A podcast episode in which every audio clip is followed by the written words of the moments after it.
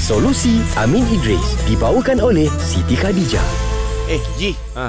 Aku tadi hmm. tengok kau mandi. Kau tengok aku mandi. Kita jantangan-jantan lah. Ah, okey okey okey okey. Alah. Itu pun nak nak malu. Kau sama dengan aku lah. Ah, Okey okey teruskan. Apa kau nak cakap? Baik-baik, Ji. Ha. Ah. sebab aku tengok kau, kau mandi setiap gayung yang kau, kau, kau cedok air tu. Ha. Ah. Kau dah macam ada baca-baca lah, Ji. Aku Eh. berselawat.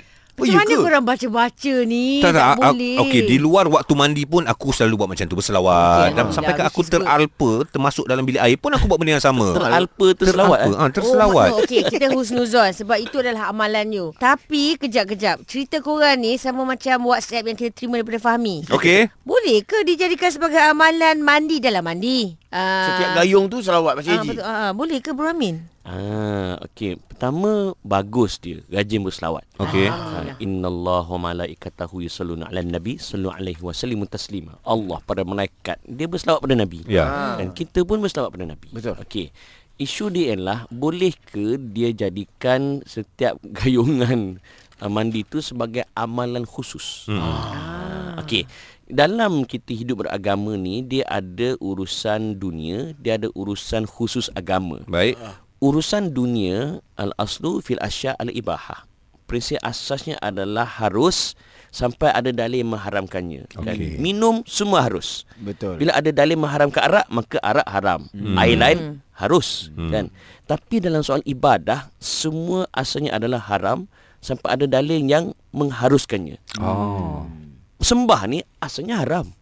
Kau tak boleh main sembah suka hati. Oh, oh. Maknanya, maknanya solat pun sebenarnya haram lah kan? Solat asalnya kita main menyembah suka hati haram. Haram ah. Tapi bila ada dalil Sallu kama ra'aitumuni Usolli, ha. usolli Solatlah kamu sebagaimana aku melihat aku solat Maka kita solat seperti mana? Solat Nabi ah, Ya. tak boleh tak boleh layanan tu. tak boleh ma- pandai-pandai kita lah kan hmm. Subuh aku nak buat 8 rakaat ah, Hari ni iman hmm. lebih Tak boleh sebab Nabi ajar subuh 2 rakaat Maka kita kena ikut begini Faham. Sebab apa ini adalah soal ibadah khusus Dah ketetapan dia tu. dah ada ketetapan dia. Okey. Dalam isu ni, brother yang tanya tu dia dapat pahala, pahala selawat. Baik. Okey. Okey. Ah. Okey. Dia dia jadi masalah kalau dia mengkhususkan hanya untuk bila mandi sahaja.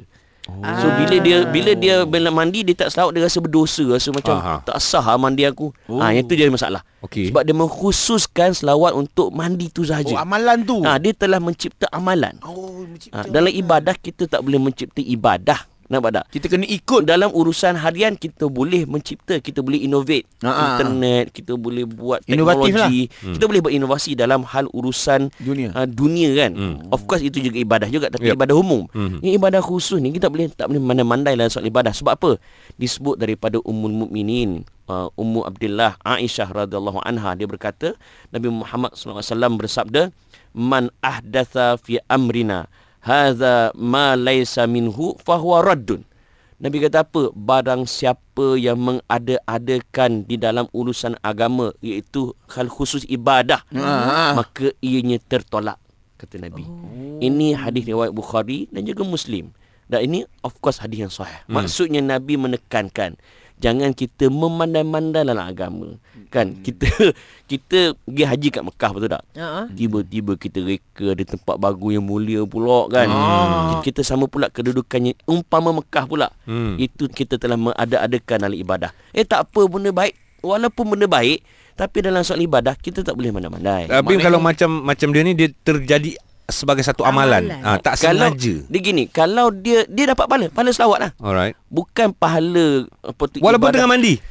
dia walaupun tengah mandi dapat pahala selawat ah pahala Ah, selawat alright, alright. bukan pahala yang dia khususkan bila saya kata gini maknanya lepas ni tiba-tiba dia lupa nak selawat ah. oh, rasa Ah, berdosa ah, ya. lah. ah, tak boleh ah, macam tu Ah. kau tak berdosa pun bila kau lupa nak selawat ketika mandi Cuma aku, aku faham maksud dia ni dia mandi tapi dia berselawat dalam hati mungkin. boleh Dia fikir adakah tu dosa sebab tengah mandi kan? Ya. Ah, tak, okey. Dalam kes tu tak berdosa. Oh. Tapi kalau dia mandi dalam dalam bilik air, bapak kuat dia selawat. Ha. Ha. ha dalam tandas ni kita zikir dalam hati lah. Ha. Clear?